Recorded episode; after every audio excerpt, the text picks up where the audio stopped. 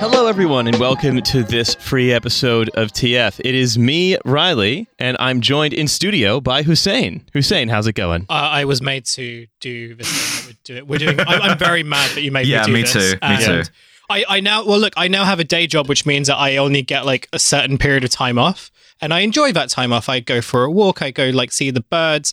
Today I had to do this thing that we're going to talk about, and I'm still really pissed about it. So You had to watch Yeah. a good movie, is what you mean. You had to watch a great Well- movie that you love. well, that's uh, uh, No, I You no, had to no, no, learn you're a lot. here, Riley. I'm also very mad at you. Um, I'm on Riley's side. I just want to thank you for making me watch this. I had a great time. I really Stockholm enjoyed it. syndrome rears its head within the first minutes of the episode. Look, I know, I know, I know. When you go on other people's shows, you sort of have to give them politeness every so often, but you don't have. In this particular instance, you really don't We- have to. Yeah, Just the go thing, off, the thing King. is, right, Riley, uh, he's on some dark triad shit, right? He loves to torment our guests with like sadistically, like things he's found. He does this to Nish Kumar too, and in fact, we're gonna do that again next episode we record. He just makes him read or like be subjected to the worst books he can find, and he's just done it with like a whole new medium now. That's right. Um, it's myself. Uh, trapped with me in the puzzle box are, as I said, Hussein, as you heard, Alice, and very excited for the, the first time ever. Uh, we are, are, are very excited uh, to have Aaron and Sean from the Seriously Wrong podcast and now the creators of Papa and Boy on Means TV. How's it going, guys? Doing well. Yeah, thanks for having us on. Yeah, it's going pretty good. I I would say that I enjoyed watching the documentary, but like in a twisted kind of way. Like You- uh, Sean watched it twice. I watched so- it twice. Well, I tried to watch it twice. up. You come out of it thinking like crime is funny, you know? There's something going on in this movie, though. There's something really going on here that needs to be unpacked through That's repeat true. viewings. I think. I, I- I don't agree with repeat viewings. To me, it's like radiation. You know, I've had my like lifetime dose of this movie, but it is. It did end up being more important to talk about than I thought it would be. That's right. Uh, you may be wondering uh, if you haven't read the description or title of this episode, if it auto played in your ears, maybe and you haven't looked at it. What movie are they talking about? And the movie we're talking about is called Coin, a founder's story about the creation of Coinbase, the crypto, the large cryptocurrency exchange. I remember them coming Uh, up in some of our news segments for entirely positive reasons. Yeah, absolutely. A, a, a show, a, a company that we thought was great. It's really, it's Uh, like one of those uh, like promotional reels for like a, a newly urban planned city that immediately decayed. That it's like a city on the up with a big sort of like thumbs up kind of thing. But then the, the movie actually came out after it decayed, and they just didn't mention that at all. They just Yeah, this is like this is like the movie that they make in like day two of Neom being a Yeah, going concern. yeah. gets released on day five of Neom I, being I a mean, I guess, I guess we should just say this up front. This movie ends with the funniest set of title cards I've ever seen, which is Yeah. the, the whole point of the movie is sort of like boundless optimism, and then it ends with, uh, and then crypto crashed again, wiped something like a billion dollars off the value of this company, and they had to lay off a bunch of their staff. Yeah, but but it's still being used by over a hundred million people who definitely are still active on on crypto Cool. for sure. They are the modern day mujahideen. and China banned it, and then we raised money using it for Ukraine. The end. Yeah, Kind of coming around Anyway. on, on China because of this. Yeah. so uh i mean well, i have a lot to think about about this movie it really I, I went into it being like all right this is going to be just like a puff piece made that like we're like clearly the founder of this company must have hired a director who did i don't know just pulling some random stuff out of the out of the air a bunch of commercials and then a puff piece for google to do a puff piece about like how he's cool and yeah, regular basically. Um, also, the, the first thing yeah. you should know about this guy who we're mostly following, his name's Brian Armstrong, and he looks like some kind of defective fuckbot. He looks like fucking. He, he looks like someone tried to uh, like make an android agent 47 and then just got really bored and gave it anxiety as a joke It's kind of like the midway, the mid, the midpoint of the Benjamin buttoning. Yeah, Like when you sort of reach your sort of awkward 30s, 40s he's stages. sort of for, for a man who is entirely bald. It's weird to call him alarmingly bald because you think all of the alarm has already happened, but you'd be wrong about that. It still feels precipitous. so uh, I just want to as sort a of worm. I just I just want to turn I think to our guest just for a little bit of like a summary. How did you feel about this this film? You said you wanted there was some stuff you had to unpack before we delve into you know pulling it apart, going scene by scene, thinking about the characters, What their it says about motivations, some of the filmmaking choices. Uh, yeah. That's right. What do you think needs to be is the most interesting thing to pull out of it?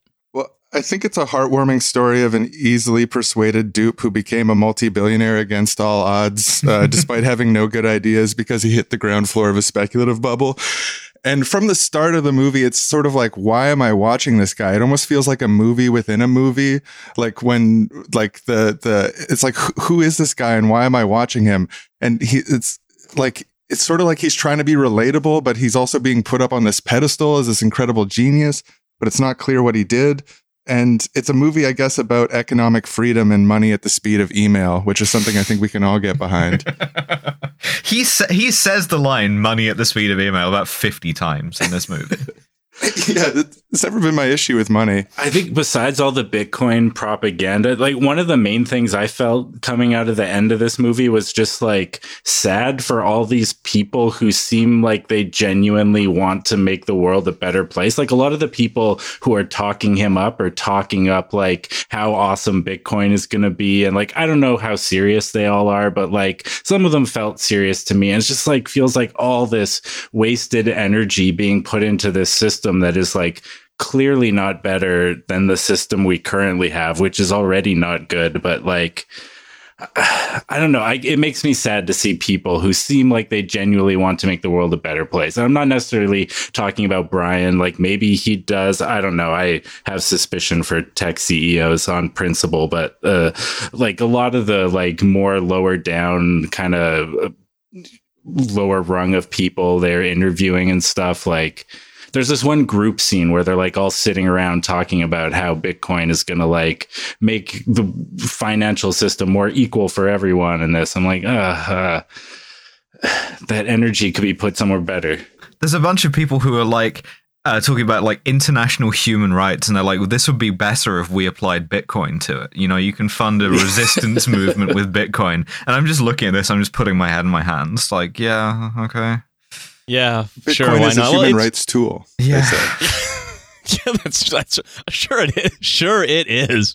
Uh, it, that's and that's what really cap- like strikes me about the crypto thing. One of the reasons I keep coming back to it, right, is that I think there there is a kind of I think it's sort of a trap for like for STEM people who are, want to think that they can engineer a solution to social problems without considering anything Well, the- social. The, the, the crux of this movie, I would say, is when they talk to one of the like 50 guys they get to hype Bitcoin, who says, "Well, the thing about Bitcoin, the reason why it's so so cool and why it's the future and why it's transformative, is because you don't have to trust anyone."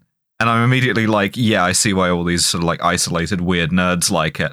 Uh, but the reason why you don't have to trust anyone is because it's just done on technology. And the technology doesn't have any motives other than checking that the numbers match. The technology is neutral. So therefore, you don't have any personal motives. You don't have any personal interactions in there whatsoever. And trust is a solved problem. And then the rest of the movie is about them eating shit because of people. Yeah, well, th- there's like this fundamental paradox, and like the reason that Brian and people like him are drawn to Bitcoin is because it's this this this trustless system without the need for banks. And then so his solution is like, I'm going to make a bank of Bitcoin, a trustable third party to make sure that people can actually access it. Because currently, if your hard drive crashes, you might lose your Bitcoin. Whoops. So we're going to invent something that's like a trusted third party, almost like the regular financial system. So his like his whole premise, and then I'm going to go to Washington and get them to regulate it. Like the, the whole premise of his business, the whole thing that made him a billionaire is directly undermining the exact argument for Bitcoin that people make. Well, it's like the whole the, the thing I think to remember, right? The thing that made him a billionaire is that if you remember what Coinbase's business model, right, is that it just takes transaction fees whenever people are buying and selling cryptocurrency, which means that all it really does, all it really ever was, was it was just a very specific stock brokerage for one stupid kind of security for a company that doesn't exist and does nothing. Yeah, if you wanted to invest in something stupid, then you you know Coinbase was where you went to do it, and they made a lot of money off of that.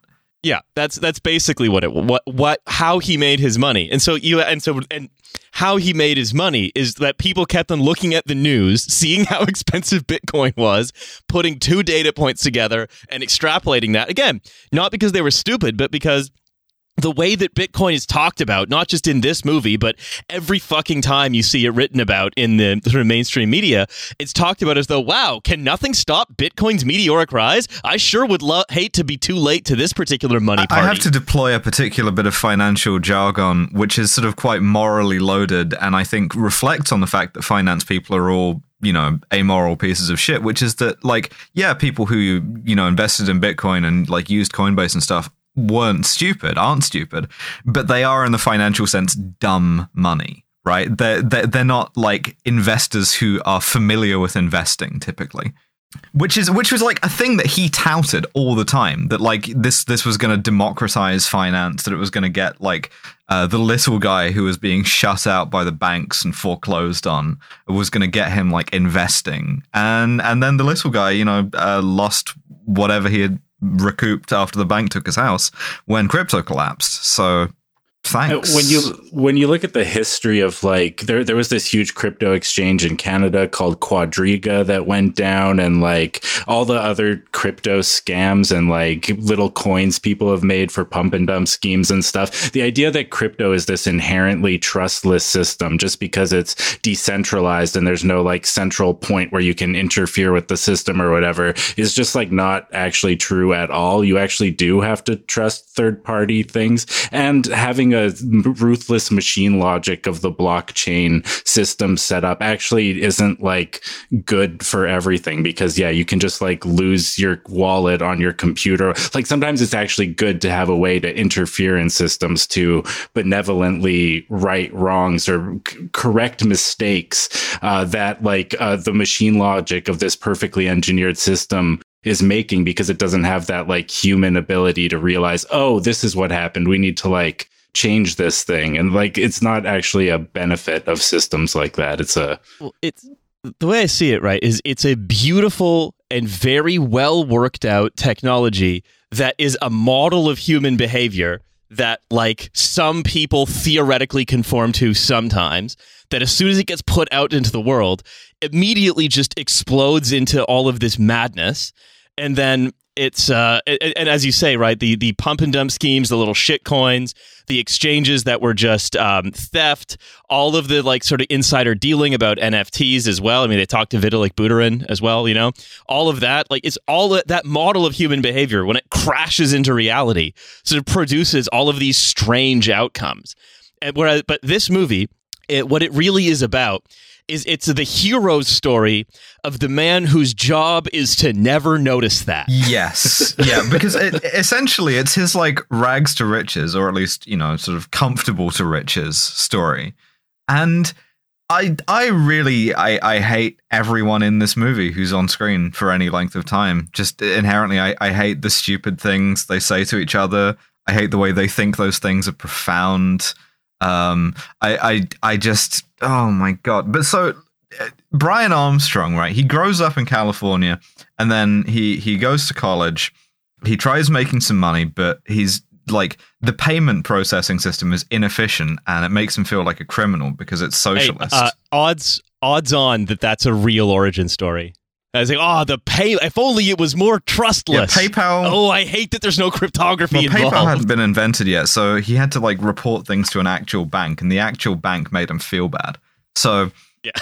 um, well, it al- also, it's I think it's worth pointing out, right, that like, yeah, all of these actual banks fucking suck. Yeah, but Right, they have but- some actual sort of like regulatory compliance Yeah, that they have to like at least perform, right? They protect their the- the- user's account at a very basic level. Like you, you never put twenty dollars into your bank account, and then you come back and like, oh, it turns out this bank was a scam. Your twenty dollars is gone.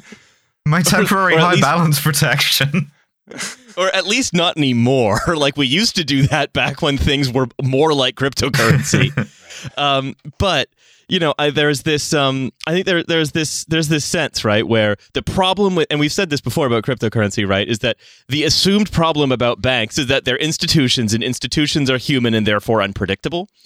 Um, and so, you know, oh, if only the, the fact that there is this third party intermediating between me and these other people to solve a social trust problem with spending money, right? Money's not at the speed of email; it's at the speed of mailing some bills through the mail or, well, or this, whatever. this, this Money at the speed movie, this movie email. makes a more developed argument, which is that banks are bad because they have architecture. Oh, we'll get to that. Um, but as you say, right, this is um, this kid who's like who's a shy kid, but with good ideas, but nobody listened to him, which is just being a He kid. never se- he, he also never seems that shy. At one point, he says, "I probably have Asperger's or something." He displays like no visible signs of this whatsoever. He Yeah. he's actually kind of an extrovert who made an entire movie about how he has anxiety, which is relatable in that sense. uh, so oh yeah, uh, but as as we're starting, right?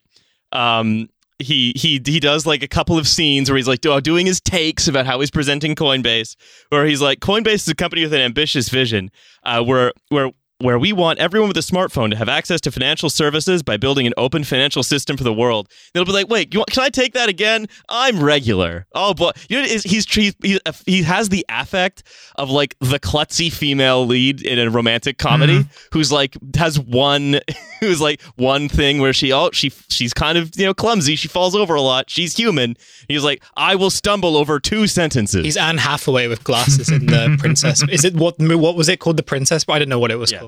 But- in, in Anne Hathaway glasses movie. Yeah. yeah. You look it up. when when they pivoted from that sort of like relatable speech to playing home movies of him as a kid, I actually gasped. I was like, "Oh my god, they're doing what did the, they the do whole- to you? You know, they took this seemingly normal kid and they turned him into a fucking tech CEO. he had so well. The first thing I had was like he had so much hair. What happened? That's like what I really was like sort of mad about watching this film. Was like at no point did it explain how he got his his head was so shiny. Mm. Yeah, that's right. Well, he, he shined it up. Uh, but I, I want to ask actually before we bu- delve in one more thing, which is I want to ask everyone here: Who do you think this movie is for? I think it's for him. I think it's a vanity project Yeah. for a man who insists that he has no vanity. Mhm. Yeah, I read a thing saying that he was worried about how they made Mark Zuckerberg look bad in the social network and wanted to like tell his own story. Um, I, I- I can't imagine who would want like even if you love crypto and like h- how would this be like that entertaining to you? Like I find this incredibly funny as well because I remember when the social network came out and um like for the computer science students I was like living with at the time at uni like it was that classic thing of like they watched the film and they didn't really understand like what the message like behind like what was actually going on. It's on not a They subtle were just like movie, though. no, it's not. But they were very kind of like fascinated. They, they were just very enthralled by all the sort of like Fincher aesthetics, and they were just then they sort of use that as like the example of like, oh, this is why startups are so cool and why you should go work in tech because you can live in a house and like break the chimney or like do whatever. Like I, yeah, just like all the kind of party scenes in that film. Um, and I just found it very because like I was just thinking after watching this, like he would have been better off like just getting someone to make a movie about him where he was the villain because at least he would seem cooler, That's right? true. Absolutely right.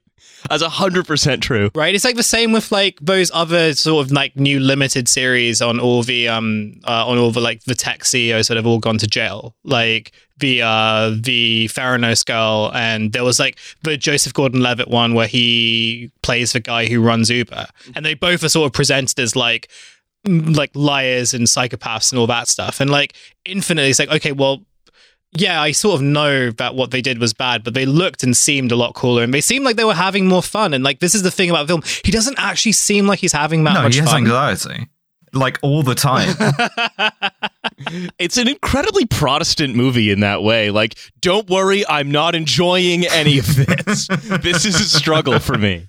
It's in fact, it's harder because I'm burdened with all of this money. But the thing with the crypto stuff is that like part of the reason, again, I I wasn't really that interested in like most of the crypto stuff uh happening like over the past kind of year and a bit but like the thing that people kept sort of saying about why you should get involved in it was that oh it's just like a really fun community to be in and it's like such an exciting place to be right but that's kind of what they were arguing about like oh web3 and like all the ape bullshit like it's you know we're actually having a really Hmm. it's great it's time one in big miami party. Yeah, yeah, yeah.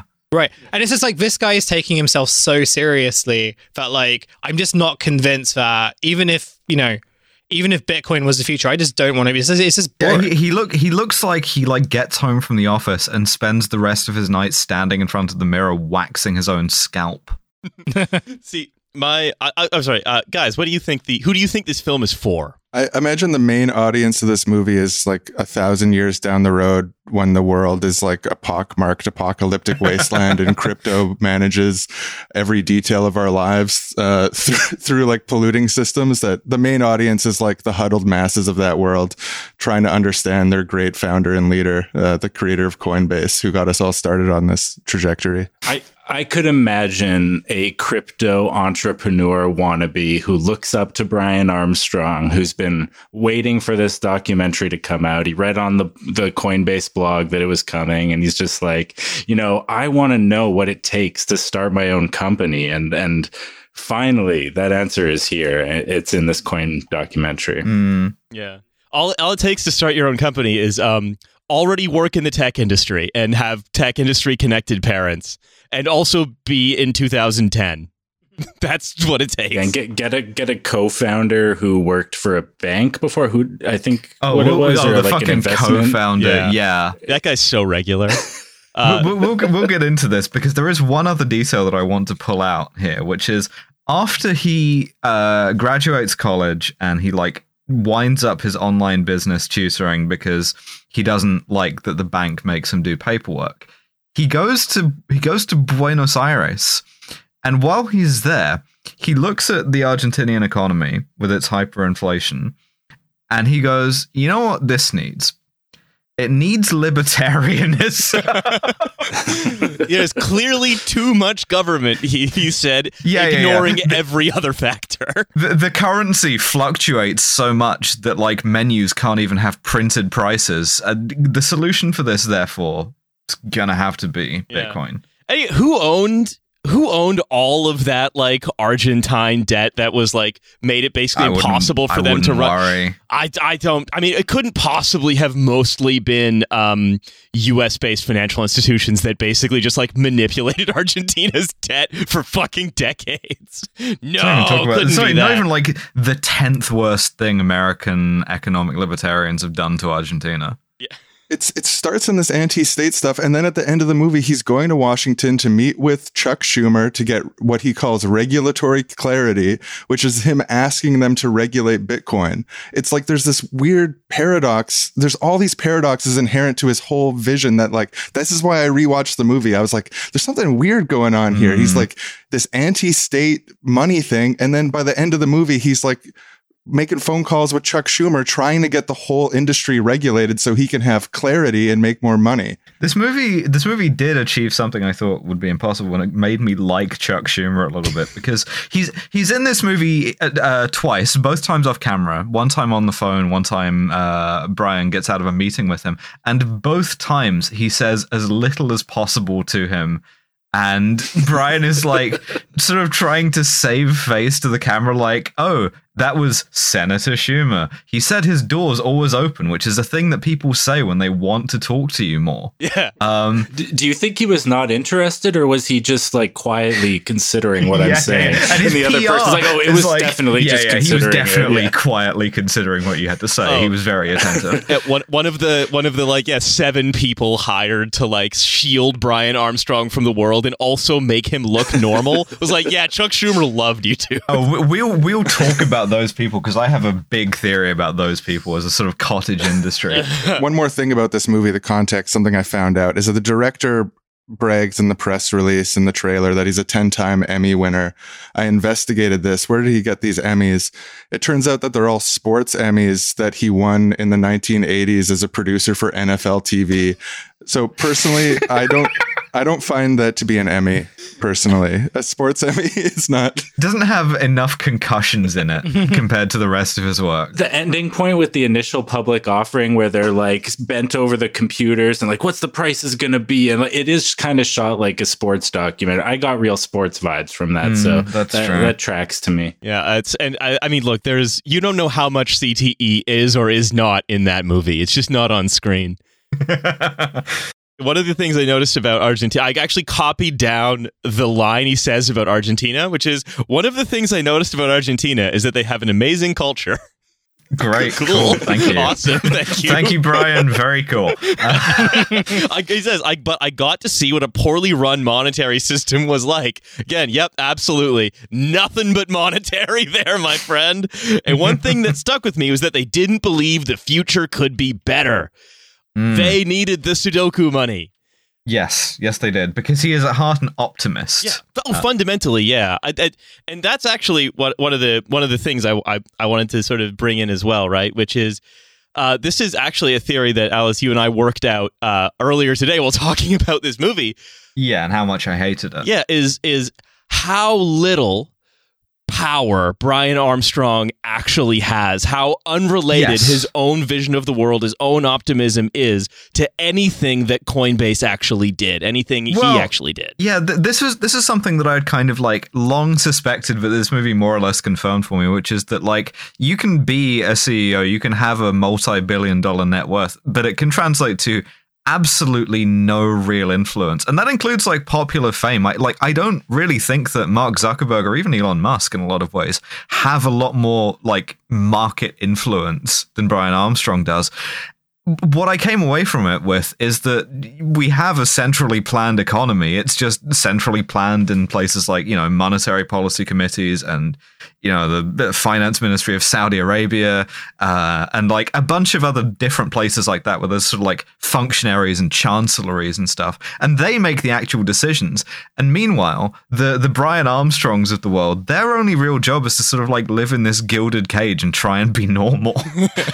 Yeah, because like, if you think about it, none of the visions of that that were involved in crypto were anything other than incidental to its rise. There, it's Yeah. just it was the if if you were thinking about all the money flowing after 20, 2008, uh, this huge period of balance sheet expansion, it found the lowest point. Right. And it filled those low tide pools, which is where all these crypto people were. And then it lifted them to the top. And it sort of tricked them into thinking that, like, there's something to it. Yeah, well, he's he's he's like he's powerful, but he's powerful in the way that like uh you know an 18th century king is powerful, which is to say, yeah, people have to like suck you off a bit, but uh, like how much work do you actually see him do day to day? The people who actually like make decisions have to, you know, sit in front of a computer or like make phone calls or whatever. They have to actually do that. You need to have someone who does that full time. You need to have a like a, a von Metternich. You need to have like a chancellery underneath you. And you need to have a guy just on top who's just going to walk around in a t-shirt and say, "Yeah, that's great. I'll give you some feedback on that."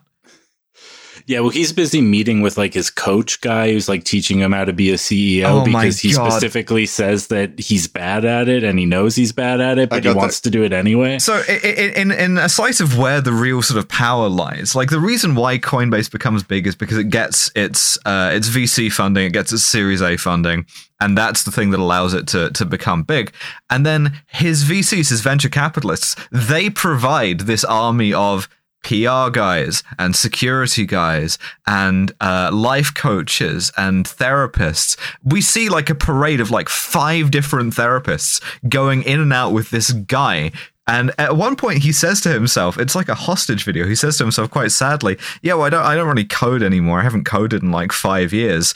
And the, the and the fucking therapist guy is like, "No, be a fucking Cro-Magnon. Get mad at me. Get in my face. You need to develop an oppositional defiant disorder because that's what CEOs have. You- we don't need you to code. We need you to bully people, and you're gonna fucking learn how to bully people." he just kind of like quite kind of like quite affably goes like, "Yeah, you're a, you're a piece of shit, and I, I hate you." I blame you and myself. we we, we, we I blame keep- myself for holding on to this thing I'm not great at. yeah. It's a direct quote. What does that what does that mean?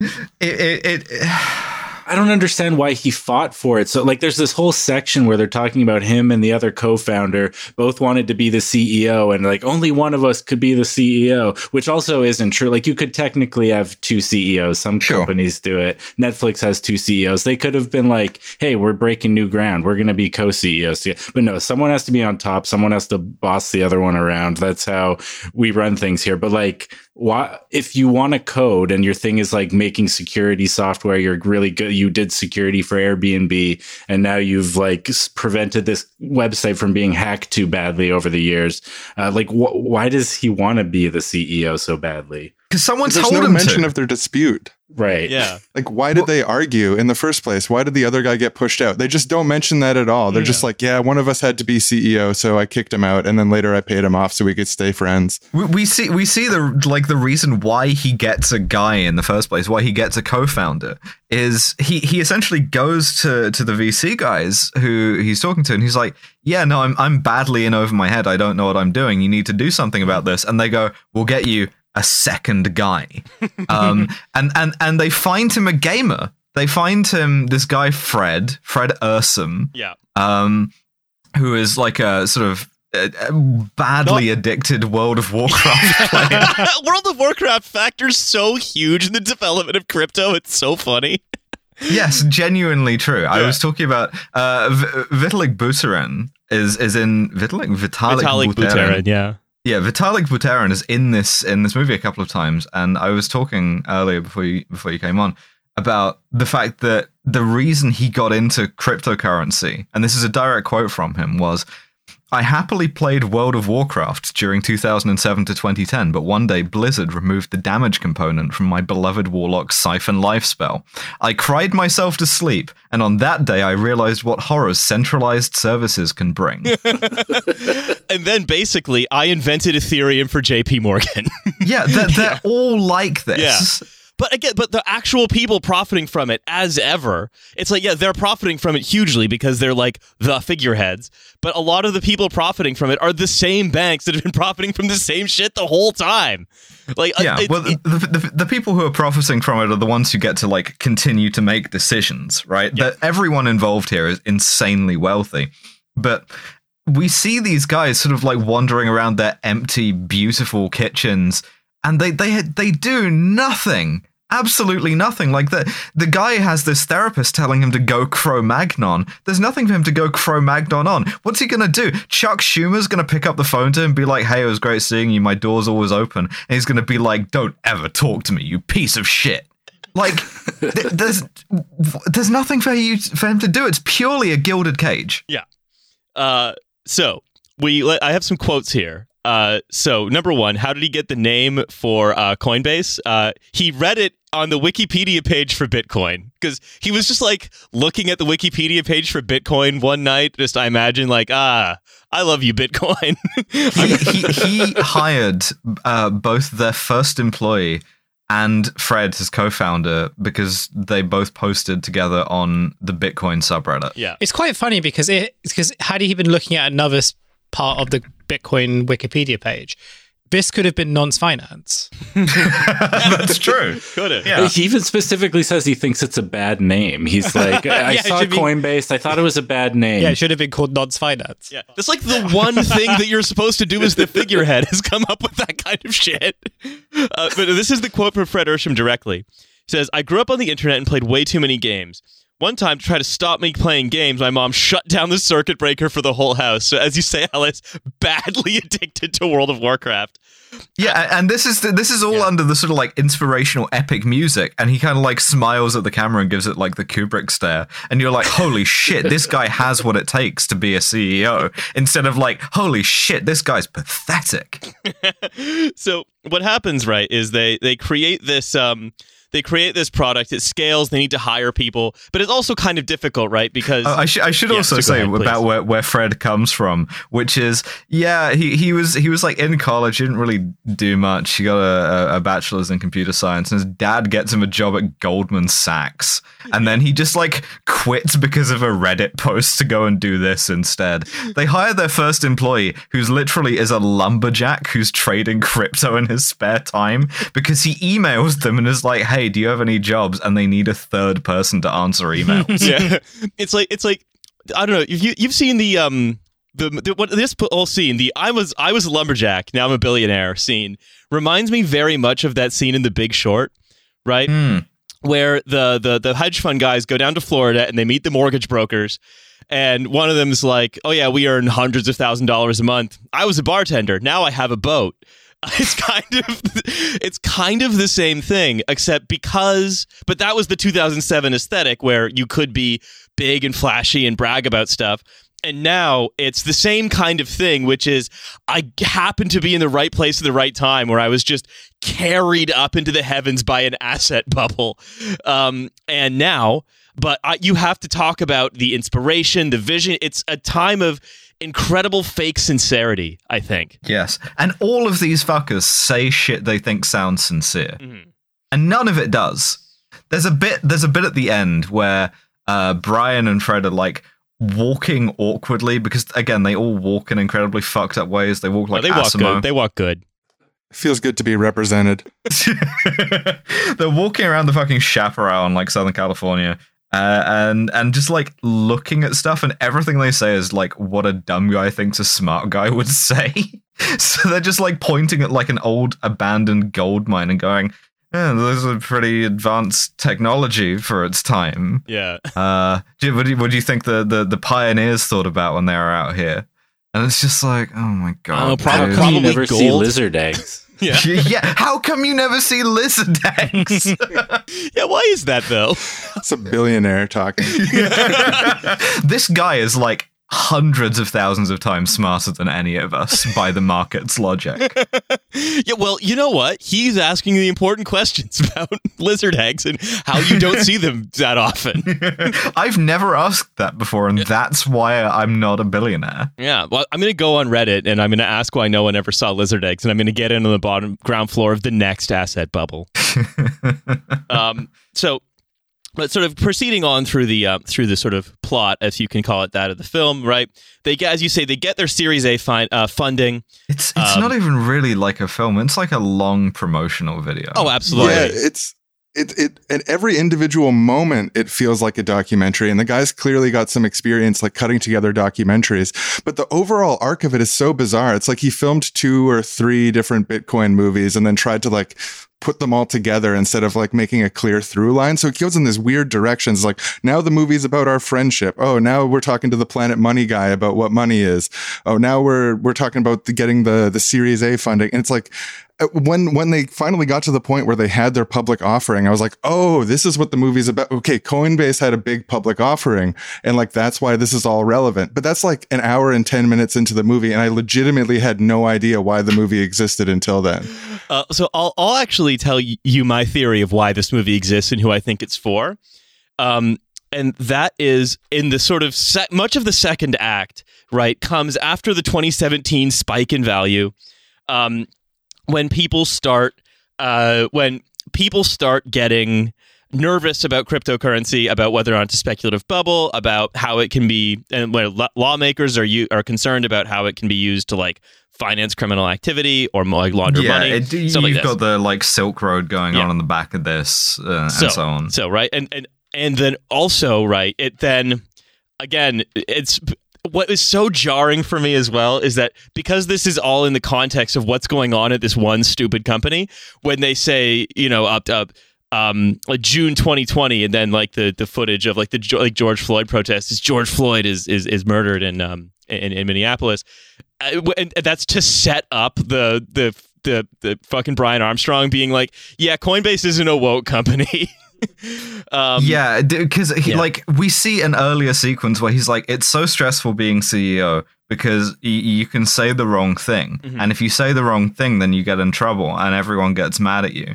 And then we cut to him saying the wrong thing, which is he's doing an all hands meeting, and they ask him if he supports Black Lives Matter, and he fucking tech industries the shit out of that because he tries to say yes in a way that sounds like no. yeah, he's like, I kind of support, like, I'm, Yeah. but I don't think that our company should be. Th-. And then, Yeah. like, he just is like, no politics at Coinbase. We're a neutral Mm-hmm. company. We don't get involved in these things. and, and like I think by and I, you can see how he would think that works, but obviously it's completely like not how anything works. It's it, it's the kind is- of thing that you would think when you have been surrounded by CEO wranglers for the, like the past five years. There's like the strangest interview with like someone who quit the company because of this, because of what he said about Black Lives Matter, where in one breath she's like, I was angry at him. His position made me want to leave.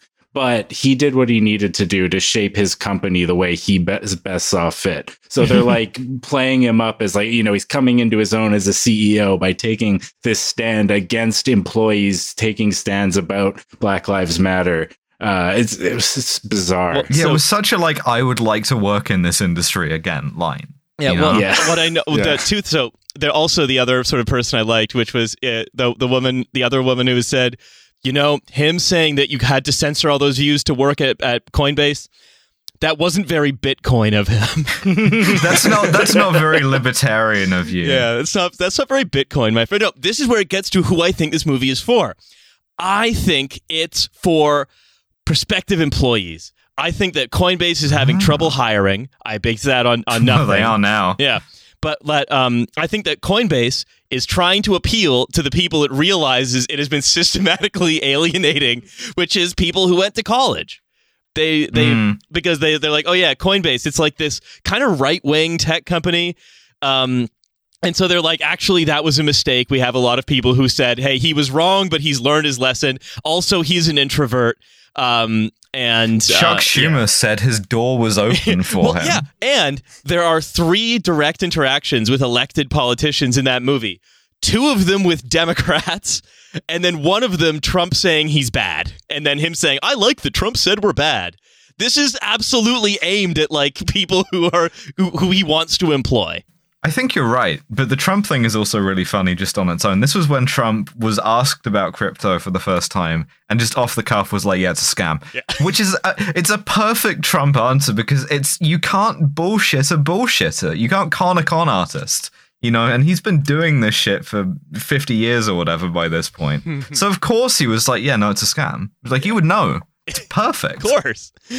Um, and, and so this is but so this this is where this is my real theory of the movie that it's a please work at Coinbase we're not so bad. Because they even right they even took pains to say that after people started working from home from COVID they took pains to show that like Brian Armstrong was like I'm I thought it was really easy to work at home uh, after COVID but maybe that's just because I'm a single guy living in a mansion in San Francisco and uh, I've realized that some employees actually say they work better from home. So you can kind of work from where you want. Please come work for Coinbase. It's it's great because as soon as he says, "I think it's I've actually been working better from home," one of the fucking CEO wranglers, one of the guys whose job it is to keep him normal, immediately interrupts on the call to be like, "Yeah, well, I mean, you, listen, you have you got it pretty good," and everybody else on the call has been calling in from a broom closet.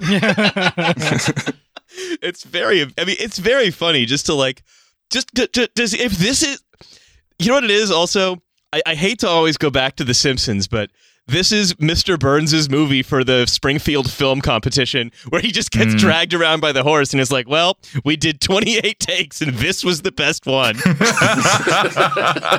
this this Yeah, is that- as that- normal as we could get him, boys." That's true.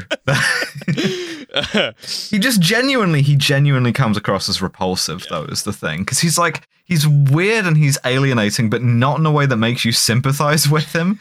Instead, in a way that like, like makes you have contempt for him. Well, this is the other thing too, because it's like, and again, going back to like social, the social network, and how like the like Eisen, Jesse Eisenberg and Zuckerberg kind of exhibited like sort of similar traits in the sense of like this is someone who is deeply unlikable, someone who is like deeply like antisocial, someone who like you know, and uh yeah, like, but you can kind of, I don't know if sympathize is the right word, but you can sort of understand the motivations in the sense that, like, okay, this is a kid who, like, clearly just wants to be invited to parties and, like, his whole life has kind of been just the other fact that he had to go to prom alone or something like that, which, like, You I- you know, you can sort of empathize if you're a certain kind of guy who we don't endorse on this show, like, very clearly. as want to lay that out. But, like, the problem with this film is that there isn't really, even when it comes to sort of like his awkwardness or his weirdness, like, again, which is like very much like him trying to curate it to be more like more intense than it actually is. There's no sort of like understanding as to why he is the way he is. It's just like, yeah, here's this like weird kid who you're gonna like spend an hour and a half of your time with. and you're gonna have to figure out why you sympathize with him and why you kind of think that his world vision is good because he surely isn't gonna fucking articulate it and he's going to change his mind a bunch of times throughout this film uh, and throughout the entire process of him trying to figure out why he's doing this thing that he's doing you're going to see a few people sort of get mad at him but in ways that are like yeah he can be redeemed. But and that was the thing i, I was just like very i was just kind of frustrated because i was like there are lots of lines here where i could sort of like get on board with you but you just don't see it through. Mm. right You don't finish making your point. so even if it is a recruitment video, it's like I genuinely think that like the social network was a better recruitment video to work in tech than this thing. Oh, 100%. yeah, well, because it made it seem American dangerous. Psycho was a better recruitment video to right, work fucking in tech. yes, yes. Like all these films were like they're genuine psychopaths. Like here's the thing about these types of films: they're always going to be misconstrued and misinterpreted anyway, right, by the people who you want to work with. Wolf of Wall Street was like that. The Big Short was like that. Margin Call was like that. Like all these types of films have been this genre. So you have like a blueprint you can work with. And like to me, this just sort of and when you asked like before we sort of got on recording, like who is this film for? I'm sort of now on board in the sense for like, okay, like it probably is. They're probably just looking for people to work for them after like the shit show. But in, initially, I kind of thought, okay, is it for true believers of crypto or like people who were true believers of believers of crypto who are now kind of wavering that like their kind of obsession over the past like decade is not what it kind of seemed Well, they, keep, they keep sort of like reeling out excuses for crypto. Right. Like every so often, they're like, "Well, uh, yeah, electricity took decades for the yeah, yeah, infrastructure exactly. to so, catch up." So, like the like the messages that they sort of give is like, yeah, like the people who really benefited from like all the technological advances were ones who like stayed really who stayed as true believers in spite of everything that happened and in spite of all the initial failures. They sort of knew that like this technology was so revolutionary that it was gonna, you know, you may as well stay on Yeah. board. Keep keep the faith, keep circulating the tapes. And because like for something like Coinbase, you really need true believers for this like for this company to function, right? You absolutely need so like I wonder whether this was like an appeal or an attempt to re-energize the kind of like or to kind of like re uh reiterate like the origin story that crypto true believers tell themselves Mhm. as to why like this is sort of like at the vanguard of the future. Well, and I think I think that actually gets to like we we talk about this like why it's and, and I think you you guys brought this up as well, right? There's the optimism of it. That's why they can't make an actually appealing movie that appeals to like the full spectrum of human experience, including like the dark sides and why people sort of watch like Wolf of Wall Street and you're like, yeah, I actually want to do that because it's appealing to something basal in me, right? Yeah, because he has he Yeah. has no dark side. He has no base. Yeah, it's because the, fundamentally the crypto people are too committed to the idea. Like their, their whole sell, right, is that they are they they are inventing a future for everyone, and so it needs to be so eye-wateringly sincere. But I I want to know what you guys sort of what your guys take on that is as well. Why couldn't why can't the crypto industry make its own Wolf of Wall Street or American Psycho? Well, I mean, like someone outside of the industry has to make. Like, if you're making it about yourself, yeah, of course you're not gonna. yeah. I, I feel like if we took this exact footage and we took this exact, you know, the exact footage made for this movie and we gave it to a competent uh, editor and gave them the ability to do research and find things out. Like, for example, MicroStrategy is hyped up as investing all this money in Bitcoin. It's such a big deal. But then the movie doesn't mention that Bitcoin dropped by about a third since he invested and his company lost over a billion dollars on it. And like, that's the kind of thing that you want to put on one of the title cards. Or like, they had a public offering at $380. It's now several years later down to $70, meaning that Br- Brian started at like 13 billion. He's now down to 3 billion. And this all happened in between the time they filmed and when the movie came out. And they didn't reflect it at all because they want to have this utopian vision of like, it's this magical thing that makes everyone infinite money. And just around the corner, any day now, it's going to democratize the world. It's going to help the developing. We're going to send it to Africa somehow. And that's going to make everyone there happy. Uh, like it's always like next week, the utopian potential of Bitcoin is finally going to come. But until then, a bunch of us early adopters become richer and richer. It's really funny. It's reminded me of one thing, which was uh, they, the one place where they grapple with Bitcoin crashing is they have a guy in to brief him on why Bitcoin keeps crashing, and the guy goes, "Yeah, it's like it's like commerce. It's it's like commerce, I imagine, which I used to work in. And then he gets a marker and he draws on the wall and he's like, yeah, it crashes. And then it goes up. And every time it crashes, it crashes to like a slightly higher level. So therefore, this is like actually stably increasing. It just has a boom and a bust cycle inherent to it. It has a boom and a bust cycle that's measured in like a month. Yes. Great. Yes. It's actually more stable than some fiat currencies now. so they fucking say that. Yeah. Yes. which fiat which fiat currencies I wonder is one of them the Turkish lira or the British pound? There's there's there's two there's two other moments that I really want to pull out because I think they're hysterical in this movie. One of them is is is related to this, and it's that the product does not work. Like if you've if you've ever tried to use cryptocurrency for anything, you will be familiar with the fact that it does not work very well. No, not and at all. so i- in an attempt to try and get it to work, they they do this thing where they have donut lunches at the cafeteria um, at, at Coinbase, and they try and get people to pay for them using Coinbase. They try much like uh, Meta and the Metaverse. They try and get people using their own product, and you know, pay for the donut, pay for the bagel, pay for whatever with the app. And it doesn't work. well, no. Did you did you guys catch what they called this process? Oh, yes. They call it dog fooding because this nice non hierarchical system that's going to democratize finance, like, think of thinks of you as a dog.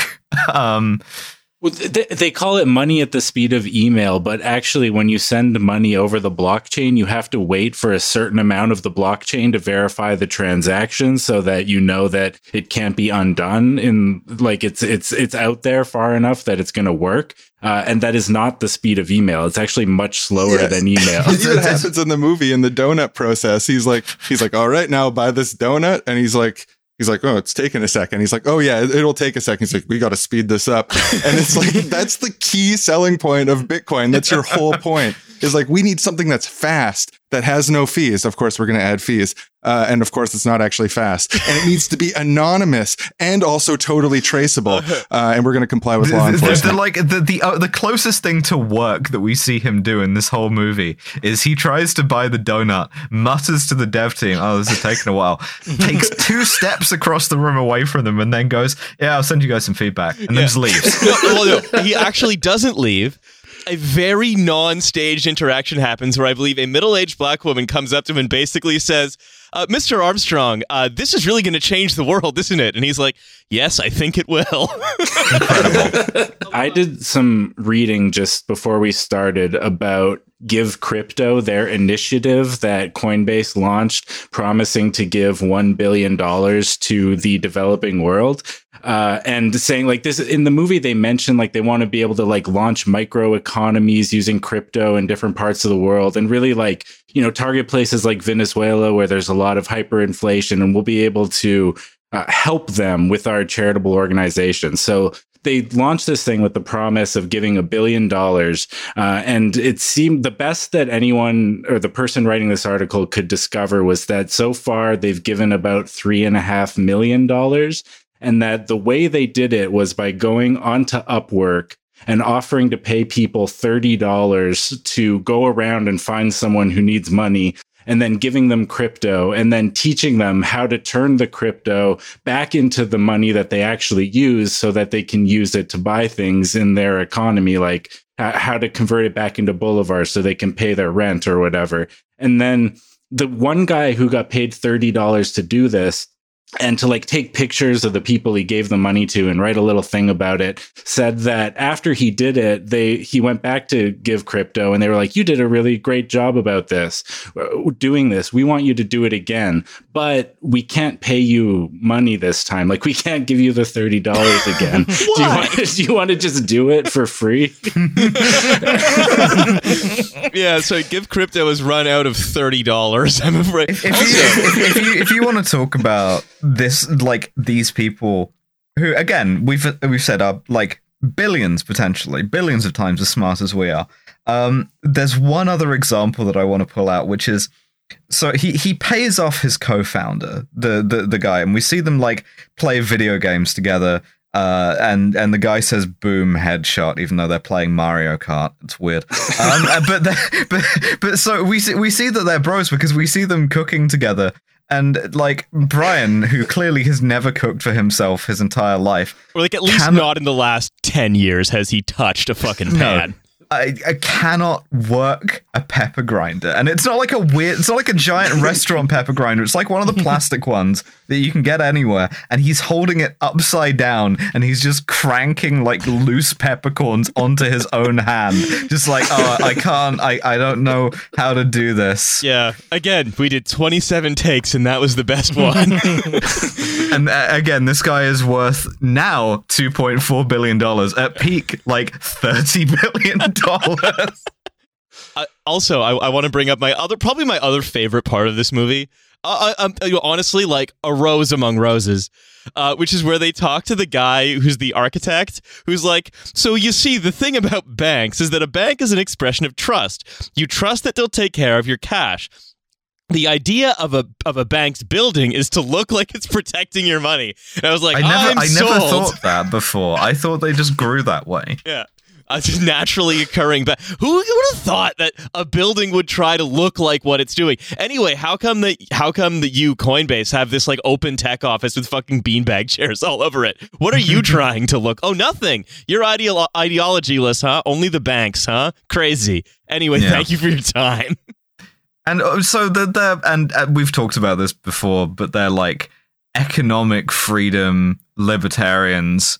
But they also go to great pains to be like, yeah, you can't do any like Silk Road shit because we're tracking every transaction. we got this biker guy; he's in charge of security. Check him out. yeah Um, we're, we're begging the Democrats to regulate us.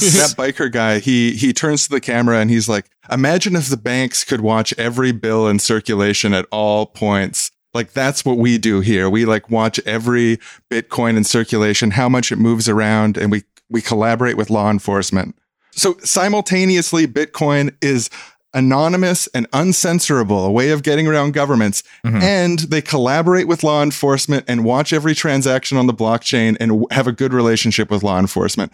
There's like a direct paradox at the heart of their whole project. And that's one of multiple direct paradoxes at the heart of their whole project. because they want to be the adults in the room. Oh, you know? I can't believe they used that phrase that for British people is like just it's uh, for people who live in Britain, adults in the room is like a kind of code phrase that just turns you into a foaming maniac. Oh yeah. like I cannot hear that phrase without just being like fucking fucking Star Wars shit piece of shit.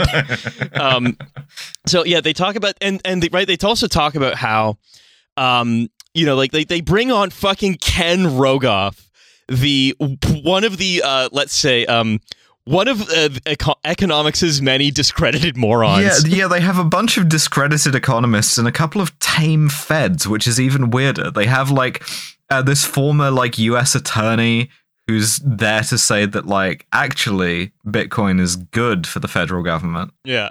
Also, it's uh, libertarian and good for the federal government. You know, and I think I actually know what I have a theory as to what the solution. Libertarian U.S. attorney.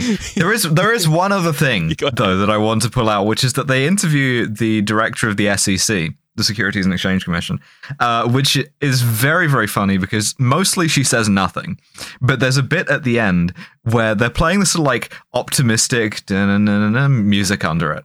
And incidentally, you could make this documentary about a letter grade better by changing all the, the music to a minor key. but she says in in the coming months, we're going to see like uh, we're gonna, really going to see crypto blossom. We're going to see the consequences of crypto.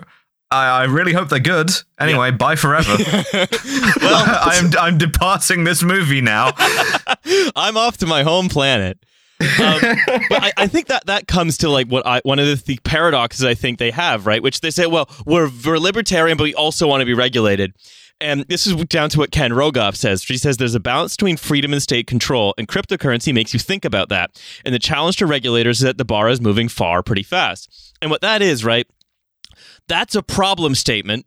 And then you're going to throw the problem statement to the people who you're sure are going to figure it out right? It's like, wow, this libertarian thing is great because it's libertarian, but also it's completely traceable and very controllable by, controllable yeah, by m- state. m- miss, miss, Mr. Shiny Headman, what's your response? And then we cut to him, and he's like, I don't know, what's he doing? He's, he's like, he's not even jogging. Yeah. he's walking on a like a jogging trail, like an absolute freak. yeah, just like, um, yeah, just like uh, we asked this scientician, What? He's not. He's not walking. He's not power walking. He's like in pitched somewhere in between the two. He has a very ungainly, sort of like troubling gait. The the he's really an, an, an uncanny man. so what? Are, what? Are, as we as we sort of come to the third act, right? When he spends most of his time in DC, just getting like again, wh- what kind of a fucking nerd do you have to be to get mogged by Chuck Schumer? he's he's like walking. He's got his like fucking uh, private security like armored suburban. He's got people like holding the doors from him. He's like semi power walking from from private jet to to uh, car to hotel room. He m- spends most of his time like doing this disconcerting walking, and I'm just thinking, you know, like He's if, walking if I like John Lennon. yeah, if if I saw this guy coming towards me on a hiking trail, I would kill him with a hammer. That Uh, legally speaking, I also want to do that. Uh, no jury would convict me. I really like the guy who was like, I, you know, I was worried that he wasn't going to put on a suit and tie. If you go into these meetings wearing a turtleneck, you know, everyone's going to be so distracted by the turtleneck. And, the, but, oh, you know, thankfully he did, he put on a suit and tie. Like he, whew, he was able to do it. And, and and the main the main thing is that like his main preoccupation is that people don't old senators are old, which is true, and they don't understand what crypto is, which is sometimes true. Uh, and, and he's like, whenever we do any crypto shit, we have to like educate them about what crypto is and what its like potential is. And then the the the footage that they use for this is Liz Warren saying some quite coherent shit about why crypto is bad. yeah. Where she's just like, well, I- yeah, sure, the the economy is pretty bad. I don't really trust Wall Street. You know who I also don't trust is a bald guy in California. well, it's um because you know why, right? Is um number one, I have a line that I captured from this. That's another like this this this uh, movie has generated a few things that are rattling around in my head for a while. Boom headshot while playing Mario Kart is certainly one of them. um, the other one yeah. is when he says, "I'm coming to DC, so when in Rome, wear the suit." Yep, That's how the expression goes. you, you got you got it, man. You, cer- you I've been put at ease by how regular you It's- are. It's it's also very funny that he's doing this sort of like man of the people act. Uh, we we see him do this as he pulls his suit out from the suit carrier in the bathroom, and next to that is a four hundred and twenty dollar Prada uh like bathroom kit bag cool. thing. Yeah, Uh, so he's you know man of the people. a standout line here that's like ever since I watched the again one of the reasons I wanted to rewatch it is his parents saying I I can't remember if the guy died or not um about like a piece of the building that they used to work in Fuck, fell off and landed on someone and Yeah, it's just that's- casually it's like a joke his dad's like I can't remember if that guy died or not and then they just like move on to crypto shit again That's so cool. What a cool. That's meant of to be people. like this sort of like Horatio Alger thing. It's like, oh man, their, their first office was so bad it killed a guy, possibly. anyway, on with the rest of the movie. yeah. I also really like the meek will not inherit the NASDAQ. Like just, I, I really enjoyed because the end, the climax of the movie that's then un- undercut by the title cards saying how it all went wrong was they do their their IPO. They go public on the Nasdaq, and they have a very very excitable MD from Goldman there who is coordinating all of this and fully in like Apollo 13 mode. He's got the like white vest on. Hmm. He's got the Ed Harris crew cut, and then at the end he kind of like weirdly like scream yells there's nothing cryptic about this Yeah. it's so awesome. and what's really funny is they they then show the two the two guys the two the ceo and the the, the guy he kicked out on the couch having gamed i guess Yeah. watching this and it's the one honest moment we get of them they hear the guy do this and they both laugh at him Yeah. that's that's the only time we actually like get under the skin at all Yeah, and and then they they cook their they cook the first for the first time in you know ten years. They don't have like Yeah. an army of slaves do it. he, he he cooks like two polygons like chicken breasts i think those are Yeah, they're, they're just shapes really um they're, they're seasoning them i think just with pepper which is It's insane upside, upside down. It's so cool. which they almost weren't able to do yeah, they, Yeah. it was a really close run thing there for a while. and then and then they sit out on this on this beautiful patio in a house nicer than any of us will ever be allowed to like live in in our entire lives and just go yeah it's it's, it's cool that we're still friends and we've learned nothing We've learned that the world still doesn't understand Bitcoin. basically. Yeah, yeah, yeah. Anyway, can you buy a donut with it yet? No. No, you absolutely No. cannot. takes 45 minutes for the transaction to populate the blockchain. So Um, I actually I used to go to this Bitcoin space here in Vancouver because I had friends there, and they had a vending machine where you could buy beers with Bitcoin, and it did legitimately take over twenty minutes sometimes for your Bitcoin transaction to get through. And actually, I'm a victim of a Bitcoin scam. Um, I was trying to find the details, but in like 2015, um, I ran for MP here as like a hopeless candidate and got like the least votes of anyone in the riding. but one of the other guys who beat me was like a Bitcoin independent who was like doing all this like utopian kind of shit. And he said at the end of the campaign to me, you're the only candidate I talked to that actually sa- disagreed with me. Everyone else, all the mainstream parties, are like, "Oh, that's interesting. Oh, Bitcoin." Uh. And he's like, "But you told me that my ideas were bullshit, so I want to give you twenty dollars in Bitcoin." And so he did that at the end of the campaign. I put it in this wallet, and then it was one of the wallets that ended up being a scam, and I lost it all. It'd probably be, be worth like eight hundred dollars today. Uh, yeah, uh, you hate this thing, so here, have some of it. I mean, it's, Yeah. it is the that's the weird patronizing attitude that Bitcoin people tend to have. It comes out in the fact that like they called their like the thing where they're trying to actually get people to use it the dog food session. It's where or like when Bitcoin crypto people online will say like, oh, "Have fun being poor" if you're contemptuous of cryptocurrency, or or even the fact that like the idea is, oh well, no one who is critical of this could possibly understand it, and if they understood it, they wouldn't be critical of it.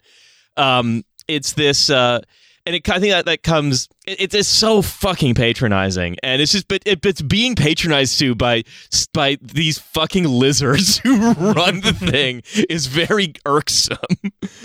um, but the la- last thing to note, right, is that what Coinbase oh, is to go back to the beginning, right? What Coinbase actually sells is it's selling lottery tickets for people who think that they're in early enough that they can unload this for more money onto a dupe down the line.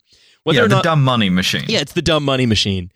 And so like the it, all of the money that it makes, its its revenue or everything, it's directly correlated to the Bitcoin price because it's just how much people are gambling on it. Yeah, And the- how's the Bitcoin price and- doing and right now, the Riley? average Bitcoin purchase, right, was over fifty thousand dollars in terms of like individual people buying, which means Hmm. that m- almost everyone who invested in cryptocurrency has lost money.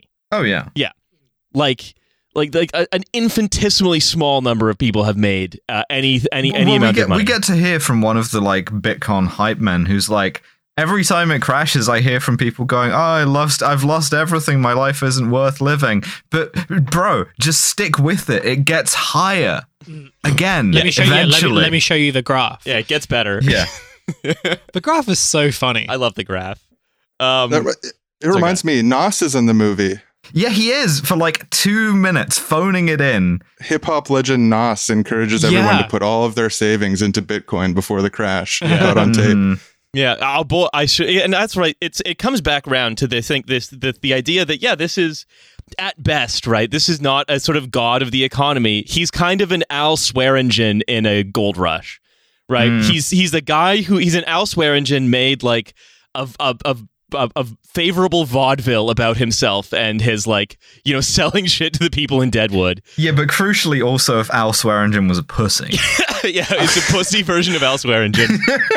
I was I was trying to think of a metaphor for like the, the a comparison to, to what he is because yeah he's just sitting there while the price is going up and he happens to get rich because the price got up because of this complex confidence game beyond him and I was trying to think of like some financial metaphor and there there it, nothing is as useless as bitcoin that i can compare it to so it's like this is actually the metaphor we're going to use in the future for future scams uh, we just have to wait for this to all play out Well, I think it's that of like the what I found so interesting about like looking at the crypto economy, sort of watching the entire crypto economy um, sort of come into being and then blossom. Right? It's that all of the decentralized finance stuff, right? All of those tokenomics, whatever, was just meant to create transactions to increase the value of Bitcoin because all of that borrowing, right? The vast majority of it was done against Bitcoin holdings or like Bitcoin holdings that were used to anchor stable coins. And those stable coins that go into this financial system that we use to buy more Bitcoins and print more stable coins, whatever. It's that Bitcoin, and I've said this before and I'll say it again Bitcoin was for this era of speculation entirely enclosed in this cryptocurrency model. It was Florida real estate in 2007. That's the value of the thing they were pumping. That And was they and they and they cite that as an example of why Bitcoin is good. Is like, oh, I, I know a lot of people who like lost their house in 2008, yeah. and it's like, th- therefore, I decided to help people lose their house in 2022. Yeah. Well, what if what if they weren't accidentally housed for at least a little while? What if, what if we could do the Florida mortgage bubble, but without all of that annoying housing that happened? wh- what if the like luckiest dozen of them all got infinity houses, Yeah. and then everyone else remained homeless? Yeah.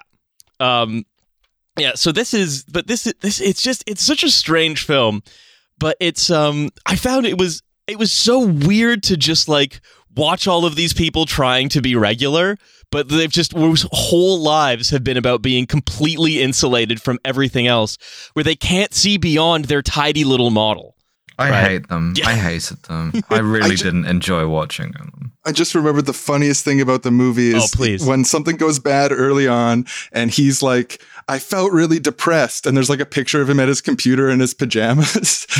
that really cracked me up. But then later in the movie, he's like, it's the best day of my life. And it showed him in his pajamas again, except now in the office surrounded by people. He's just like He's me wa- for real. yeah Like, so he's cool wearing his footsie pajamas on the best day of his life and the lowest day of his life. That duality, again, why I had to rewatch it. You know, a coin has two sides. It's also like what makes what the film really weird to watch in some ways because it's like I think you're completely right in the like in sort of saying that this is kind of a film about someone who's desperately trying to be relatable and desperately trying to like convince people and like for whatever reason that like cryptocurrency is still kind of a viable uh, economy and like it's worth sort of supporting and investing in and like whatever.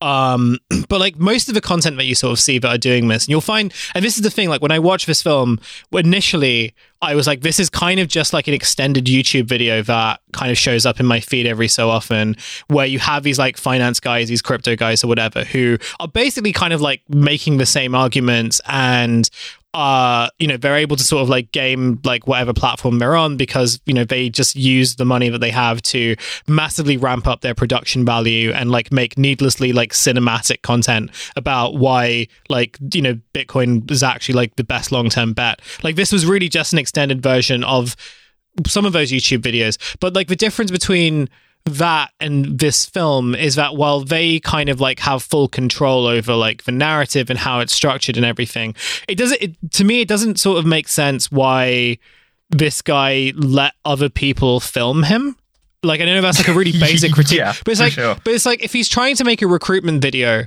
then like, why don't you sort of do that entirely in house and actually make yourself look cool, or like, or hire like an advertising guy who can make you look somewhat like cool, right? yeah, Um, I, that's I- because I- you I just think he's like resistant to coolness. We see his Yeah. PR in Washington like try multiple times to get him to say something cool, and he just Yeah. refuses to do it. But He it's just more just like this guy doesn't understand. So he's like, and this is where I'm like, okay, I'm sold in the sense that he's trying to be relatable, but because he's so strange and because he's so insular and because he's so, he's been like embedded in the crypto community for so long that he doesn't know what it's like to have a conversation with a normal person. Like his thinking about oh, what defines relatability? It's like, well, it's if I never make a human mistake, but I look like an oaf every time, like. I walk or try to like mm-hmm. use a kitchen appliance or like try, you know, even that conversation where he has with the employee, where it's, I imagine that is still in there because like, oh, we want to like show that he's kind of like, you know, relatable to his, like, he, he's nice to his employees and like, you know, everyone's like a team there and all that stuff. But the impression that I got when I watched that scene was like, he's sort of like looking down on her in some ways, or at least kind of mm-hmm. like the, his body language is kind of suggests that he doesn't actually want to be there and that this was sort of like an awkward conversation. Someone came up to him he didn't really want to have it and he's now been forced to not only have this awkward conversation but because he knows a camera's in front of him he's like trying to actually show that he's really enthusiastic to talk to everyone at like you know uh everyone at um whatever level in his company which clearly he is not um and that sort of see this is the thing it's just like okay i i like it's just a really weird and kind of surprising um decision to like not just do what other crypto guys do and just do your own youtube content Well, you know what? That's ha- what happens when you believe in yourself that much. Maybe, yeah. Um, yeah. Yeah, I think that's it. He really thinks that he comes off well. He thinks that this is an inspiring and cool story that is going to make, you know, young kids are going to look up to him and know they can be CEOs someday. And they, they're going to know that the blockchain is going to transform the future any day now, next week. First, it's going to make us all wildly rich. And then in the future, it's all going to be utopian and perfect and we're going to help the world. Uh, he really, really thinks that shit's true, uh, which is why he allowed himself to be filmed and presented to the world. But again, the payoff is also never there. So if you think about like the other sort of films within this genre, like the social network ends with like Zuckerberg kind of like losing all his friends, but the girl that broke up with him at the beginning of the film like wants to add him on Facebook or something, right? Or like shows up in his Facebook friendship requests. Uh, in The Wolf of Wall Street, uh, Jordan, I can't remember his second name, like get- Belfort. Belfort gets out of prison and like is shown to still be the man, and everyone kind of wants to like you know sell him pens and stuff like that. Um, all of, like most of the films, it sort of shows that like however insane the person got and however over like over their head they got, ultimately not only were they fine, but they showed actually like they ended up stronger because they are like special people. In this film, it ends with him failing. It's like, yeah, the company fucking sucked. He had to like fire like nearly a quarter of his staff, um, but he still believes in the project. And this is kind of like why why add those why add the why add those types I, I, I don't know man this was like it was very these are very confusing confusing editorial decisions Uh, guys, I know He, maybe, lo- he looks like a malfunctioning robot. I hate him so much. uh, what what what any any final thoughts from the wrong boys here? every pitch he has for what makes Bitcoin good, uh, regular money is better for, or the Coinbase platform specifically precludes. um, that's like, I think, a key observation about what's going on here.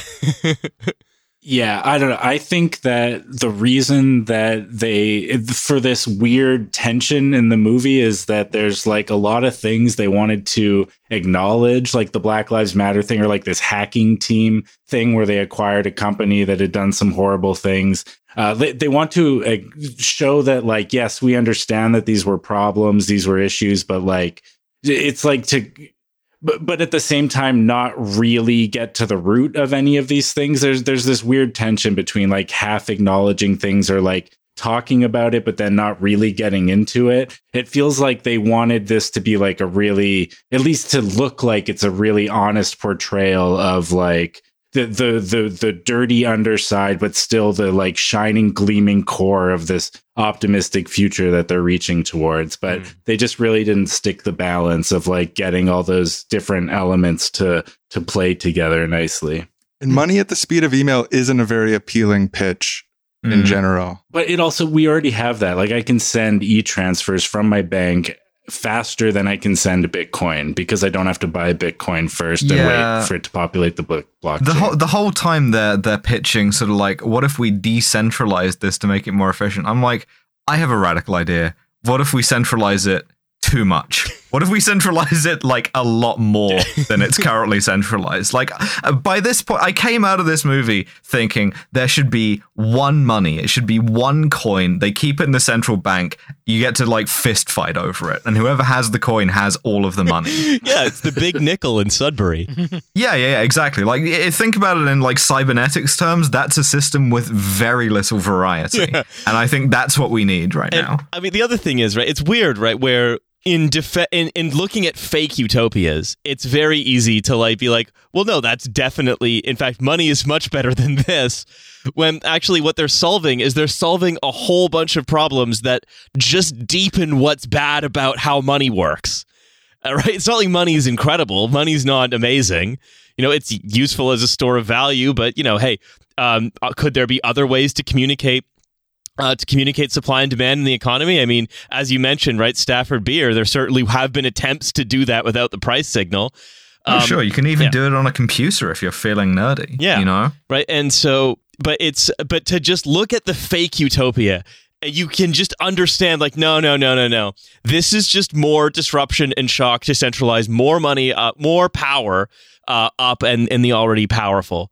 So it's always you're remembering. It's not that the system we have is good. It's that all of these utopias are just attempts to make it worse, or all of the these types of utopias, these fake ones. If you get my meaning. Um, Yeah, absolutely. so, anyway, we have gone f- pretty far over time, but uh, fellas, I want to say thank you so much for calling in today from sunny Vancouver. Yeah, our pleasure. This is a lot of fun. Um, Yeah. Yeah, absolutely. Appreciate you Absolutely. having us on. He, Uh, he's lost more money than I'll ever have in the last 12 months. Yeah.